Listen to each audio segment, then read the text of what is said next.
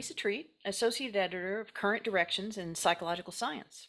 Today's guest is Katie Witkiewitz, who is a distinguished professor in the Department of Psychology, as well as the director of the Center on Alcohol, Substance Use, and Addictions at the University of New Mexico.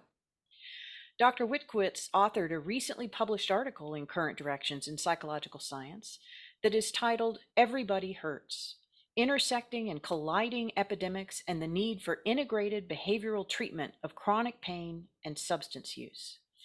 Katie, I really appreciate your taking the time to talk with us today about your important contributions to psychological science. Thank you so much for having me. It's it's great to be here and to be participating in this podcast.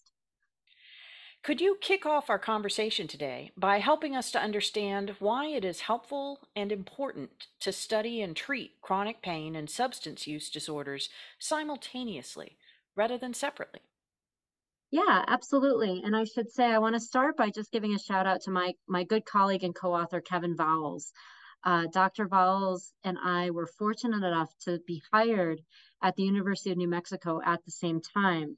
And the story of this paper really started from our very first meeting as uh, as new faculty, and he was a person who studied chronic pain, mm-hmm. and I was a person who studied substance use disorders, and we were were both licensed clinical psychologists. Both of us had done a lot of treatment development and treatment work.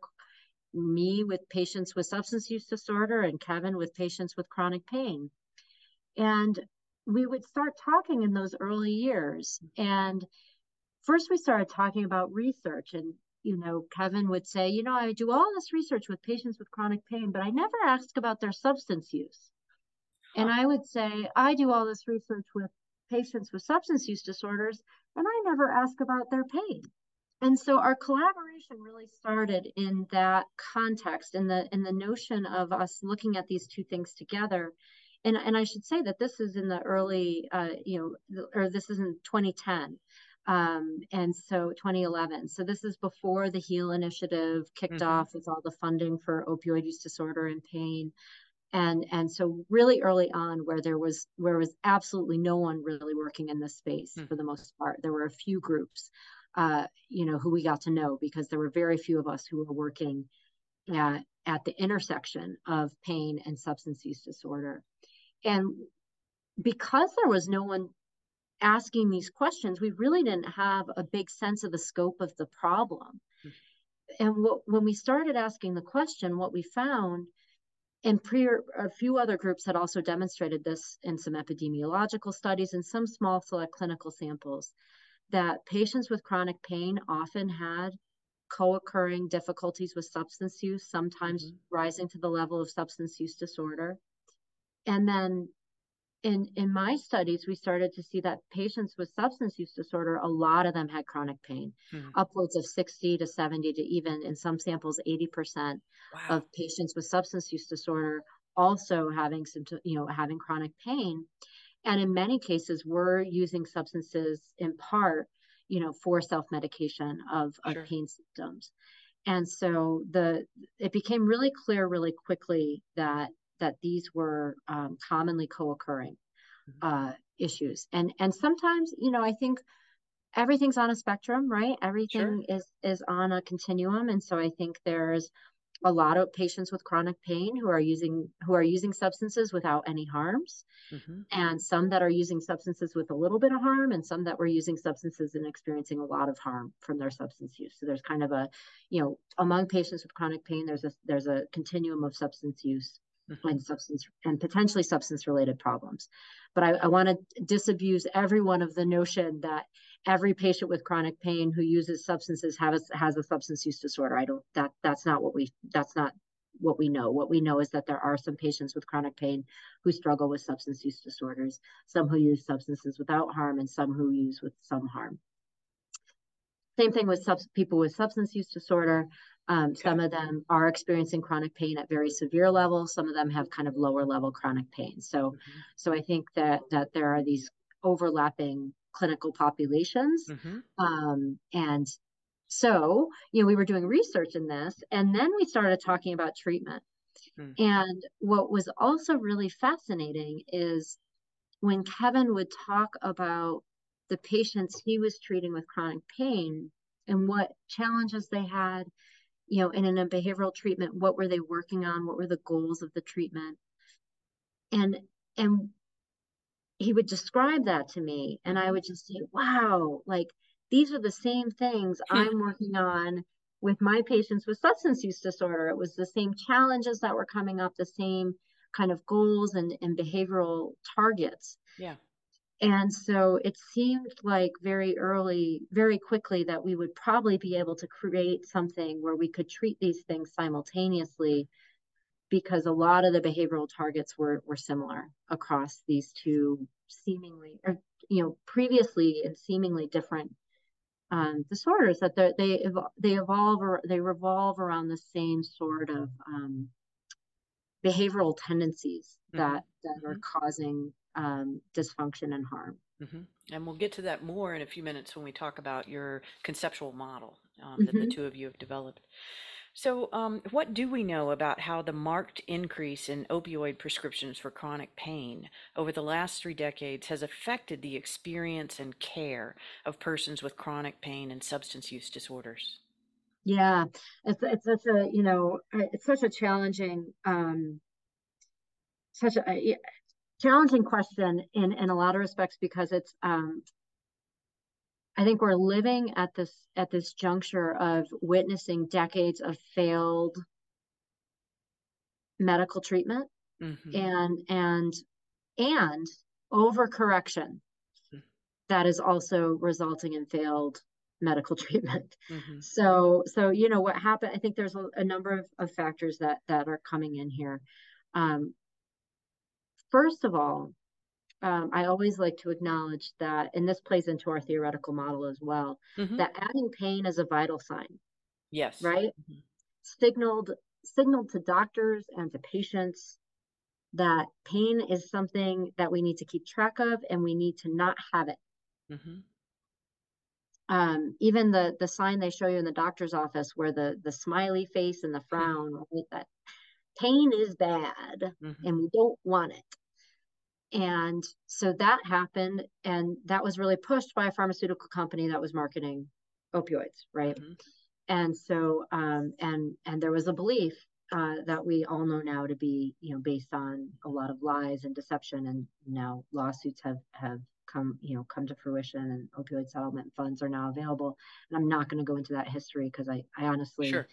you know we could spend two hours just talking about that but but basically what happened the gist of it was opioids were prescribed like candy right? And yes. um, i often i share a story. When i was uh, a graduate student i broke my wrist skiing and went to an emergency room and they literally handed me a ziploc bag full of percocet. Oh my word. And and so this was in um, the year 2000 um, and that's what was happening i mean here i yeah. was i was you know a pretty healthy mm-hmm.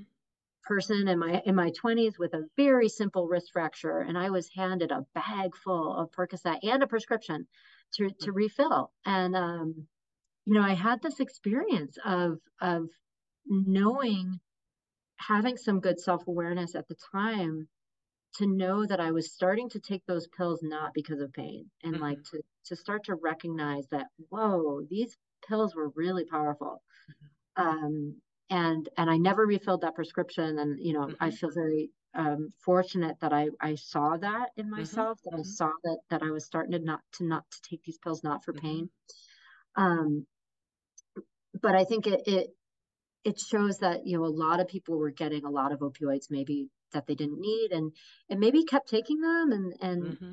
it's really important to note though that not everyone who takes opioids for pain has an opioid use disorder and we need to stop stop vilifying mm-hmm. uh, the use of opioids um, mm-hmm. because for some people they are helpful mm-hmm. um, okay all of that said these are acute these these were really marketed in an acute pain um, setting, right? And that was an acute mm-hmm. pain setting, right? I went to the ER, I had a broken wrist. Mm-hmm.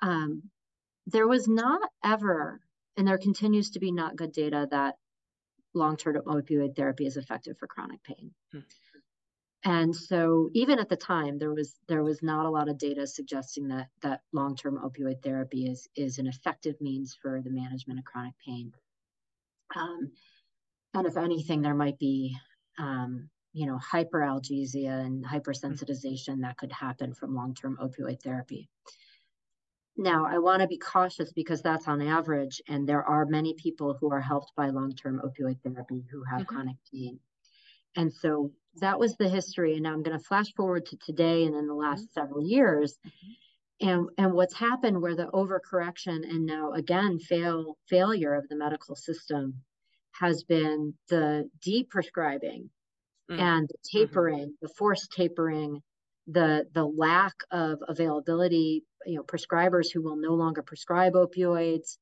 this this radical attempt to control the number of opioid prescriptions, you know the the prescription drug monitoring programs that have been mm-hmm, in place mm-hmm. to try to to try to identify mm-hmm. uh, prescribers who are prescribing too many opioids or pre- identify patients who mm-hmm. are um, you know uh, I'm, and I'm going to use I'm going to use air quotes here, which people can't see on a podcast, but um, who are you know engaging in in behaviors where it would seem like they were trying to get opioids.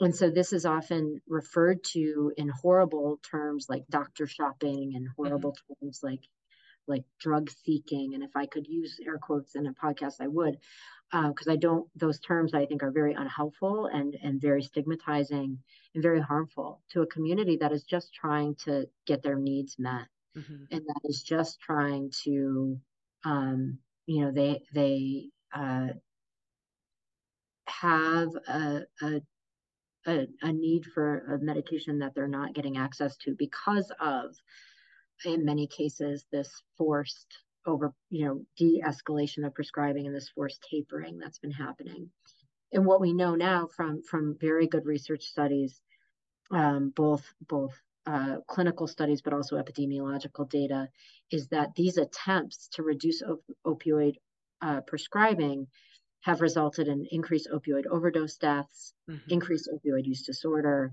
and um, and increased suicide and mental health challenges. So um, so these attempts to try to correct have been mm-hmm. have also uh, in many ways been a failure. Yeah. Um.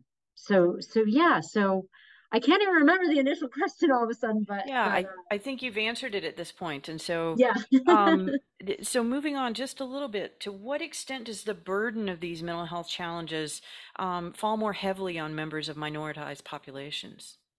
Yeah, and this is a, another piece of, of, you know, a failed medical system generally.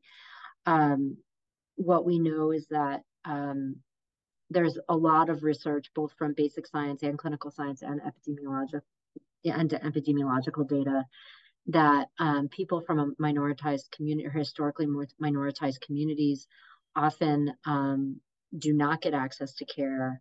Mm-hmm. That their pain symptoms are not treated in the same way as patients from majoritized communities, mm-hmm. um, white you know white patients, but uh, and also are not getting access to the best evidence-based treatments. So you know, for opioid use disorder, we know that methadone and buprenorphine are very effective medication treatments for opioid use disorder.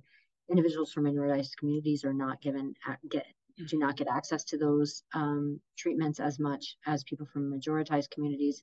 Same thing with interdisciplinary pain treatment. So we know that the gold standard for, for chronic pain treatment is uh, interdisciplinary rehabil- rehabilitation, interdisciplinary pain programs, and uh, those are also less accessible to um, patients from minoritized communities. In addition to um, there has been um, really, you know, devastatingly tragic work um, showing that, for example, um, uh, doctors are, and these are from kind of simulation studies where, where doctors are presented with mm-hmm, um, mm-hmm. A, a, patient, a simulated patient, and then that simulated patient has demographic characteristics like mm-hmm. being a male or being a person who's black or being a person who's white.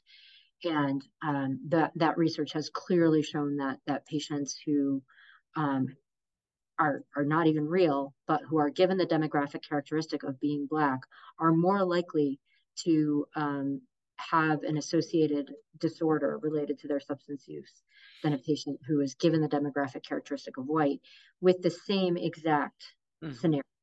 Mm-hmm. So, so showing that there is is basically ex- explicit bias towards patients depending on demographic characteristics. So, you present in the paper a fascinating evidence based conceptual model of the development and maintenance of co occurring pain and substance use disorders. Could you walk us through your model, um, perhaps with a prototypical patient in mind, if that works for you? Yeah, absolutely. Um, and I, have got it pulled open, so I know I'm saying it right. um, so I think, first of all, uh, you know, the model starts with the notion that everything occurs within a sociological ecological context. Absolutely. And so um, we are all living and breathing and behaving in an environment mm-hmm. and and are shaped by our social networks, by our neighborhood characteristics, by our environmental factor, other environmental factors, our policies, social determinants of health. So everything is happening within a context. And, and I, I really want to emphasize that because I think as, as a field, psychologists tend to focus so much on individuals and yeah. individual pathology. Mm-hmm.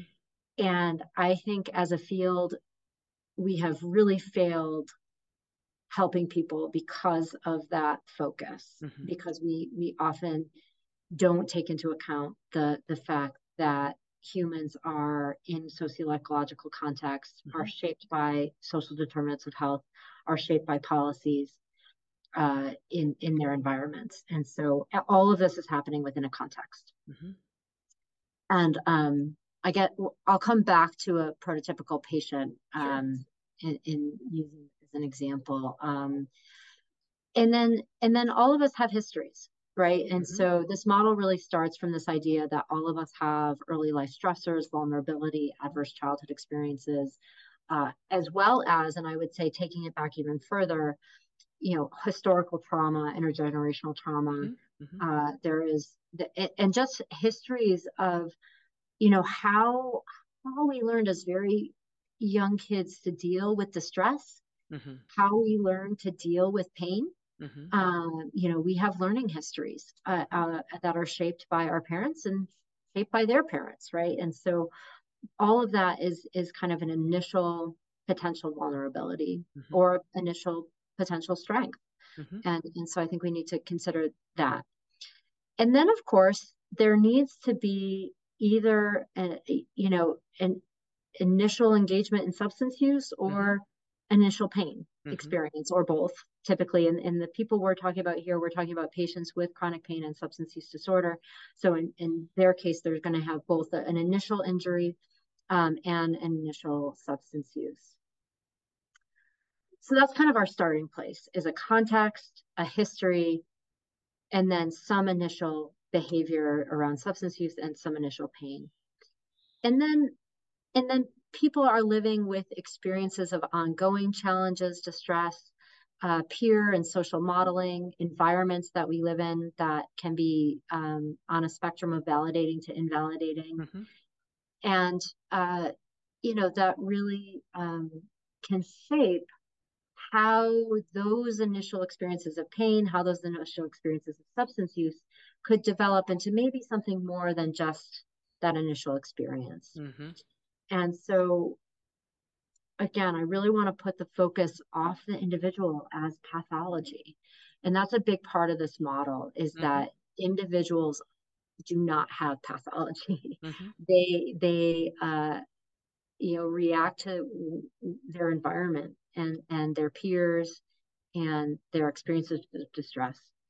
Okay, so then taking that one step further is, is I think the key point of this model and the key point mm-hmm. of, of this entire treatment um, is that there is a natural, very human reaction of not wanting pain. And not wanting discomfort, mm-hmm. right? It's part of why um, you went to the ER. yeah, exactly. Right. And so we we don't want pain. And and it's why pain is a vital sign now, right? Mm-hmm. Like we we don't want pain, we don't want discomfort, we don't want distress.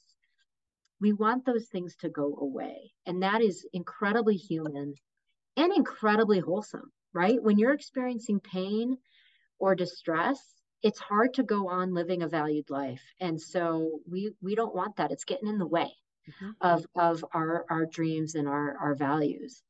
And so um so there's a very human reaction of wanting that pain and distress to go away. And there's a very learned reaction of avoiding things that cause pain. Mm-hmm. Or and or um, using substances to relieve pain. Mm-hmm. Um, and that pain might be physical, emotional, or just the pain of the distress and the mm-hmm, discomfort, mm-hmm. right? So all of that is very human and um, I would say completely wholesome and logical and not not pathologized.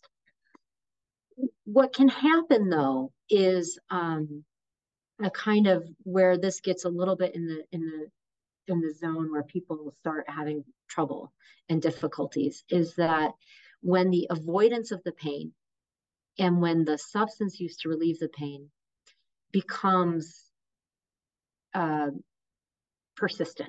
Mm-hmm. And so now we're doing, now the person is kind of avoiding their life to, mm-hmm. to avoid pain, or they're experiencing a lot of pain related fear or pain related memories. They're experiencing um, a lot of substance use or they're engaging a lot of substance use to relieve the physical or psychological pain and so the idea here is that the the efforts the initial efforts that are kind of uh, human and wholesome become a little bit less i don't want to say less wholesome but become a little bit more problematic and a little mm-hmm. bit more harmful um, and and start getting in the way even more mm-hmm. um, and and and that's when things start becoming a little bit more troubling and problematic mm-hmm. And then if that continues, we start to see potential neuroadaptations. Mm-hmm. Um, I've done some work collaborating with uh, basic scientists who study sensitization to pain mm-hmm. and substance cues, hyperalgesia um, when using substances to, to treat pain. So it becomes kind of actually even harder um, that that initial, you know, maybe you could avoid pain for a little while or use a little bit of substances and it helped relieve pain well now it's not it's not mm-hmm. working for you anymore mm-hmm. and all of these kind of play into each other um, and and and then what happens with substance use disorder and with pain is that these behavior you engage in these behaviors to try to avoid the pain and to try to relieve you know to use substances um, and then you're kind of back to that discomfort stage and that yeah. very human reaction of like not wanting that and not wanting you know not wanting to to have the problems you're having mm-hmm, related sure. to your avoidance of pain and related to your substance use so um so all of this is kind of a bad a bad nasty feedback loop of mm-hmm. um, the more you avoid pain the more you engage in substance use to relieve pain the more pain you get and the more difficulties you have yeah and and so that really is i mean you know a prototypical patient i would say you know comes in in in probably um, in a context that is um, potentially invalidating with policies that make it hard to get effective treatments with um, social determinants of health that might interfere with access to health care mm-hmm. that would be effective and and they have initially some pain some substance use they see other people who are getting relief from opioids, um, or or you know previously parents had gotten relief from opioids or mm-hmm. alcohol. Mm-hmm. They, um, you know, the person is is really wanting that to go away. Yeah, yeah. Um, and and then you know I think um, the pain avoidance piece is is um, really a, a, strong thing that you know of course we would avoid things that make us feel mm-hmm. pain mm-hmm. right of course we would and yet that's when we start getting into trouble mm-hmm. um, i like to use myself as an example i'm actually someone mm-hmm. who's lived with chronic pain for um, almost 20 mm-hmm. years now mm-hmm. and when i had my initial back injury um, i started avoiding experiences that that caused my back to feel injured um, and and so even though I had previously been an athlete, uh, I, you know, stopped engaging in running. I stopped mm. engaging in sports. I stopped engaging in any sort of any sort of behavior, even even walking that would, would cause my back to hurt. Mm-hmm. Um, and and then though you know the the pain was worse and worse and worse and worse, and um, to the point where I was you know not really able to get out of bed at, mm-hmm. on some occasions, and and that avoidance of the pain and that disengagement caused a lot of spirals of distress sure. and, yeah. and and depression and mm-hmm. difficulties mm-hmm. in my life and it's it's really been you know um, a process of learning that actually no running hiking walking um, actually like has been very helpful for mm-hmm. for my pain mm-hmm. uh, for living a valued life Mm-hmm. Um, so that gets more to the intervention piece, but um, but I, I actually experienced, you know, over the the you know the last 20 years that that cycle of mm-hmm. of having um, pain avoidance that just actually got made the problem so much worse. Much worse. Yeah. Yeah. Thank you for sharing that. Yeah. So as as you um uh, write about in the paper, some of your recent scholarship has focused on the development and um, evaluation of a novel integrated treatment approach for chronic pain and substance use disorders. Um, it, that, of course, is based in part on this conceptual model that you just outlined for us.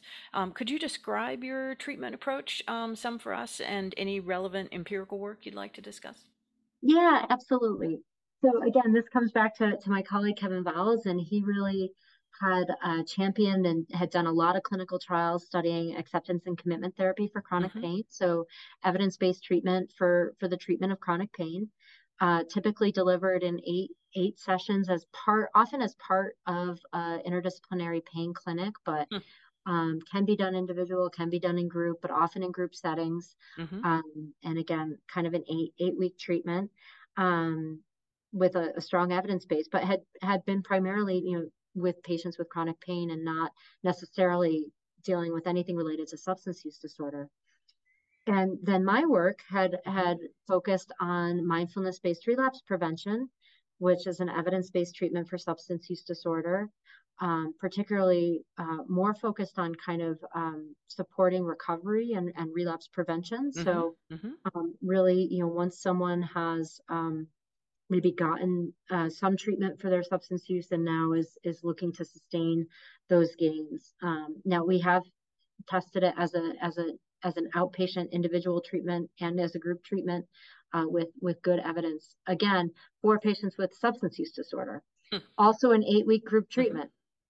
so so what Kevin and I did was was basically look at and and largely uh, you know Kevin led led this work uh, looked at the ACT acceptance and commitment therapy treatment manual and kind of laid out what a, a 12 session treatment might look like where you started strong with acceptance and commitment therapy um, and then finished out strong with mindfulness based relapse prevention mm. can we can we put these two treatments together they really are both you know what we would call third wave behavioral treatments mm-hmm. they're really based on this same model that that you um, you can't think your way out of these problems yeah, per yeah. se that that that there really is um, there needs to be some acceptance mm-hmm. and, and, some awareness of our automatic tendencies as humans uh, to behave in certain ways and that we need to we actually need to maybe counteract some of those automatic tendencies and so mm-hmm. both of the treatments had those core ideas and of course mindfulness practices as a core mm-hmm. um, acceptance practices as core and so what we did was put together these two manuals mm-hmm. uh, that had previously been evidence-based for separate mm-hmm. conditions chronic pain and, and substance use disorder separately and put them together into an integrated 12 session treatment um, that that integrates in every session acceptance and commitment therapy and mindfulness based mm-hmm. prevention. Fabulous. Mm-hmm. So every session has a little bit of both, but again, it kind of starts stronger on the acceptance and commitment therapy, thinking of that as kind of the initial treatment. We really want to get people to get some um, greater acceptance and um, ability to live with pain. Mm-hmm. And then we want to, um, you know, really prevent relapse to the old ways of thinking and old ways of of being with pain and correspondingly, you know, training towards reducing craving, um, training towards reducing the, the tendency to reach for substances mm-hmm. in mm-hmm. response to pain. Mm-hmm. mm-hmm. And so turned it into a 12 week group treatment Um, we have tested it in a small pilot study Mm-hmm. uh, among veterans who um, had chronic pain and um, hazardous opioid use. Um, so the, the, they didn't necessarily have opioid use disorder. Mm-hmm. Um, and this was published in 2020 in the Journal of Pain. Mm-hmm. Um, so it was a small, small pilot study that showed really medium to large effect sizes Mhm. in reducing. Uh, the target is not, we're never actually targeting pain severity. Mm-hmm. We're targeting pain interference. Mm-hmm. How much does pain interfere with someone's life? Because Mhm. the idea with this treatment is that you are going to have pain. Mm-hmm. I will have pain for the rest of my life. Mm-hmm. And it will be there every single day. Hmm. And it's probably going to get worse Mm-hmm. Yeah. as I get older. Yeah. Um, and so, you know, we we the treatment really focus on how do you have valued living with pain? Mm-hmm. How do you not let pain interfere with your life? And so pain interference is our is typically our primary outcome. And and we showed that this treatment in comparison to treatment as usual, kind of no no integrated treatment, Mm-hmm. um, had had large effect sizes on pain interference Mm-hmm. Uh, correspondingly also reduced hazardous opioid use Hmm. um, and, and medium effect sizes on, on hazardous opioid use. So promising initial findings from a Mhm. small small RCT, Mm-hmm. uh, small randomized clinical trial. So we are now conducting two studies uh, that are large scale efficacy trials. One is with veterans. Uh, we are actually um, we just hit over 70% recruited. Hmm. Yay in that study. Um, Congratulations. and uh, and that is looking at patients who are prescribed buprenorphine for Mhm. their opioid use disorder. So we're moving full on into patients with opioid use disorder, diagnosed opioid use disorder, who are receiving medications for their opioid use disorder and also have chronic pain. Mm-hmm. Um, and then the second study has just launched. We just randomized our first set of patients. Ah, it's Um, exciting. Yeah, we're we're about to run our first group.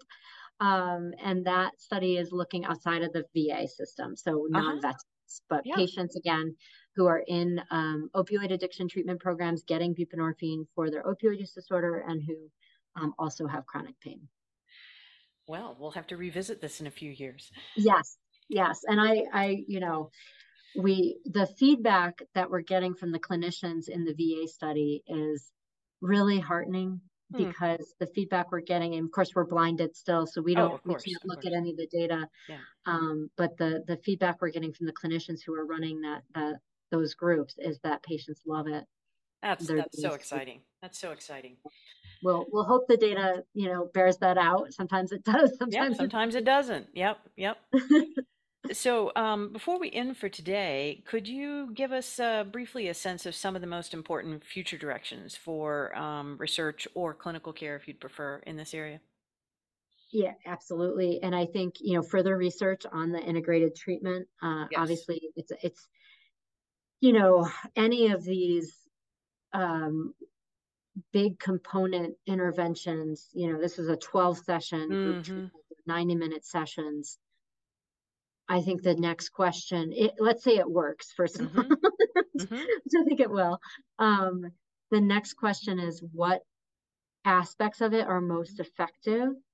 Can we uh, dismantle this treatment into something that might be more likely to be disseminated and implemented? A, a 12 week group session, 12 week group treatment is a big ask for a Mhm. lot of busy Mhm. uh, treatment practices or you know clinical settings. And so, what what aspects um, you know can we can we isolate that might be most effective um, to maybe to maybe uh, reduce the intensity of the intervention if that's possible. Mhm. Mhm. Um, if not, you know, then how how do we improve implementation of a Mhm. 12 Yeah. session group-based intervention in, in in a lot of clinical practice settings?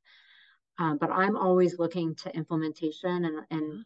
I will say that the the new trial that we just launched has a an entire implementation focus Oh, wonderful. to try to um, really appreciate and understand what what are the barriers and facilitators to implementing this in in opioid treatment programs.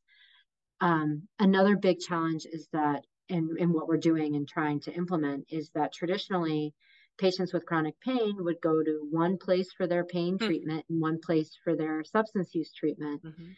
So how, you know, how do we reduce that burden Mhm. and and provide either, you know, integrate some opioid treatment or substance use treatment within pain clinics because pain clinics exist. Mhm. How do we integrate um, pain treatment within substance use clinics? Mhm.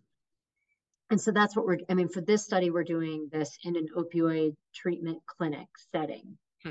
um, and recruiting patients from opioid use disorder treatment to see can we can we bring them this pain treatment to that Mhm. setting. But then I think the next step is a trial among patients recruited from a pain clinic Mhm. and bringing this this integrated treatment to them in that context. So those are really important research directions. Um, you know, to what going back to the uh, you know the conceptual model, what social determinants of health and community level factors Hmm. are going to moderate treatment outcomes, Mhm. And we're we're looking at in, in both of these studies. Um, what policy level factors? Bo- both of these studies are multi-site, Mhm. multi-state studies with different policy environments. So what what policy level factors might be barriers or facilitators to these treatments being implemented and working effectively? Um, and then of course, you know, from a from a scientific perspective, I think, and this gets back to the dismantling or isolating most effective components. I think we need to understand the mechanisms by which people change Absolutely. and then also you know potentially precision medicine approaches so who what who benefits most from this treatment and and these are you know heterogeneous patient populations that we're working with because we're working with patients who have you know co-occurring chronic pain and substance use Mhm. disorder most of them have a history of depression anxiety trauma most of them have other substance use going on so either alcohol or nicotine or cannabis so it's a very heterogeneous patient population. And uh, given that, you know, are there particular patient characteristics that that respond best to the treatment, um, Sure. or that might need more more support, or that don't need as much support, who do really well in Mhm. our control groups? Okay. Well, Katie, I can't thank you enough for taking the time to um, share with all of us today some of this fascinating work and important work um, that uh, uh, you and your colleague are doing um, in this area. So, thank you so much for taking the time to share this uh, uh, important and impactful research with us. Thank you, thank you so much for having me, and stay tuned.